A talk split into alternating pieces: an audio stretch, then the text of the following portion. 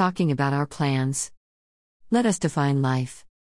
Life to me is very fragile. It can be taken away from you in just a snap. Life didn't come with instructions on how you live it. When we were born, we were crying. This is an indicator that we are alive at the time of our birth. Now, let us define purpose. Purpose is whatever goal you have in your life. What drives you to continue living? What motivates you to get out of bed every morning? Life, as fragile as it is, must be lived fully and happily. You'll never know what tomorrow will bring. Let me tell you something about myself. I am a simple woman with a colorful life.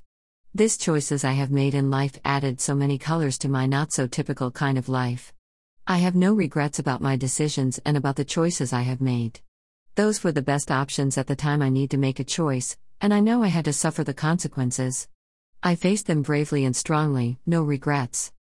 During my teenage years, I dreamt of becoming a doctor, not just a doctor, but a heart surgeon. Why? Because, when I was fifteen, my dad suffered from a mild stroke and the doctor told us that he also had enlargement of the heart. I cannot understand what the doctor was saying at that time. I only knew that the disease might take my dad's life any moment. I was so worried. I did not show it to my siblings, most especially to my mom. I would always go to the church after my classes and prayed so hard that my dad will be healed soon and that he would go home soon. I said to God in my prayers that if my dad would be healed, I would study very hard to become a heart doctor. I would take care of my dad so he would not suffer again. One day, after so many days that we were going back and forth to the hospital because of my dad's heart condition, he was allowed by his doctor to recuperate at home. I was not sure though if this was my mom's decision or the doctor's advice. Weeks passed by and my dad has regained his health. He started going to work again. That was thirty years ago. Two years ago, September tenth, twenty eighteen to be exact, we lost our dad to triple A. triple A stands for Abdominal Aortic Aneurysm, triple A. It is a bulge or swelling in the aorta, the main blood vessel that runs from the heart down through the chest and stomach. This was not spotted early on, and it has gotten bigger. It was found out too late that it can already rupture any time. My dad was a walking time bomb. We were so worried, and we exhausted all the efforts, but it was already a little too late. The death of my dad has taught me to be stronger, braver, and more grateful. But before I became stronger and braver, I was so weak and devastated. I lost my appetite to live. I used appetite, not will to live, because I did not like to eat anything. I could not sleep. I still want to live, but I did not really have the strength. I blamed myself. I should have been a better daughter. I should have checked on my dad more often. I was so depressed. This pandemic crisis has wakened me up. It was like a call back to Earth after roaming around the galaxy, desperately looking for that star that will shine upon my way to recovery. Not knowing that the star I was looking for is just within me. I looked everywhere except within. I was so depressed that I forgot to take care of myself. The lockdown period taught me to focus on the good, make something out of almost nothing, pick up the pieces of myself that was long scattered everywhere.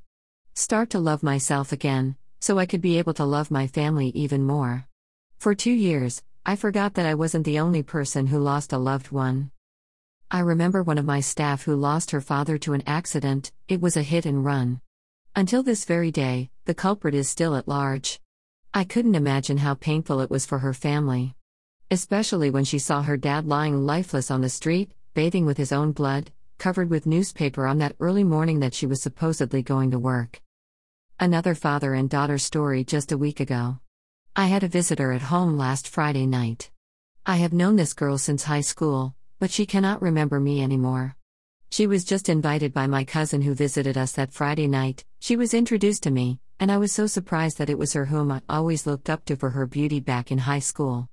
She was from a different school, but her family was well known in our little town.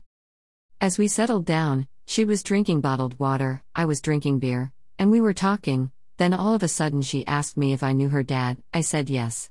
I told him the name of his dad and she exclaimed, "Oh, you really know my dad." She took her phone and showed me some photos of her dad covered with bruises and the eyes, although closed, like sleeping soundly and calmly, totally black and swollen. I asked her what happened to her dad. She said that her dad was a victim of hit and run, died on her lap, while a fountain of blood flowing rigorously from his broken skull. Similar story as my staff, but this one is more complicated. I would not disclose the whole story to respect the family, but my point here is that everyone is fighting a battle that we do not know. She did not look to me like she was carrying a shattered heart in her chest, much more crushed into pieces than what I have, but she still managed to smile and be positive in life. And oh, by the way, all three women here with similar father and daughter stories are also single parents who are raising their children well. I shared those stories to you because I want you to contemplate and ask yourselves, what is life to you? How do you want to be remembered? What do you want people to read on your epitaph? My dad was far from perfect, but he was real. He was a loving father to us, maybe not a perfect husband, far from perfect dream kind of guy, but he loved us dearly, each of us. He would always listen to whatever crap I say. He would always tell me I can do it, even if I didn't feel like I could. I'm such a crybaby, and when I started to cry while talking to him, he would always crack a joke, "Don't cry, you'll look uglier." That was how my father was like. I would always end up teary-eyed while laughing, and then he would hug my head with my face on his big tummy while I was sitting and he was standing. This is how I will always remember my dad. This pandemic crisis has taken so many lives. The virus has made the job of the Grim Reaper easier. At night, I always thought of the daughters who lost their dads to the virus and asks over and over again, does it hurt differently, knowing that you will lose your dad to a disease? I cannot answer for myself, so I just keep praying that the pain would go away, the sooner the better. That each day, the wound will be healed little by little until it won't hurt anymore. Because no matter what happens, life goes on. The sun will still shine in the morning. Every morning will bring new hope, and then will fade slowly into night again for us to rest our sore bodies from the day's hard work. Jan Marion's creation. The Grim Reaper. This is how I imagined Grim Reaper on my thoughts. Thanks to my oldest son for drawing this for me. I am wondering if this was the same figure that my father saw in his hospital room when he told me someone is standing behind me, wearing all black and waiting for him patiently. That was the last Sunday that I saw him alive and was able to briefly talk to him in the intensive care unit. I wish I was able to ask my dad if he already found his purpose in life, or he just got too exhausted to fight, that is why he just fell asleep and didn't wake up anymore. If you were to write something on your epitaph, what would it be? I already know mine long after my dad's death.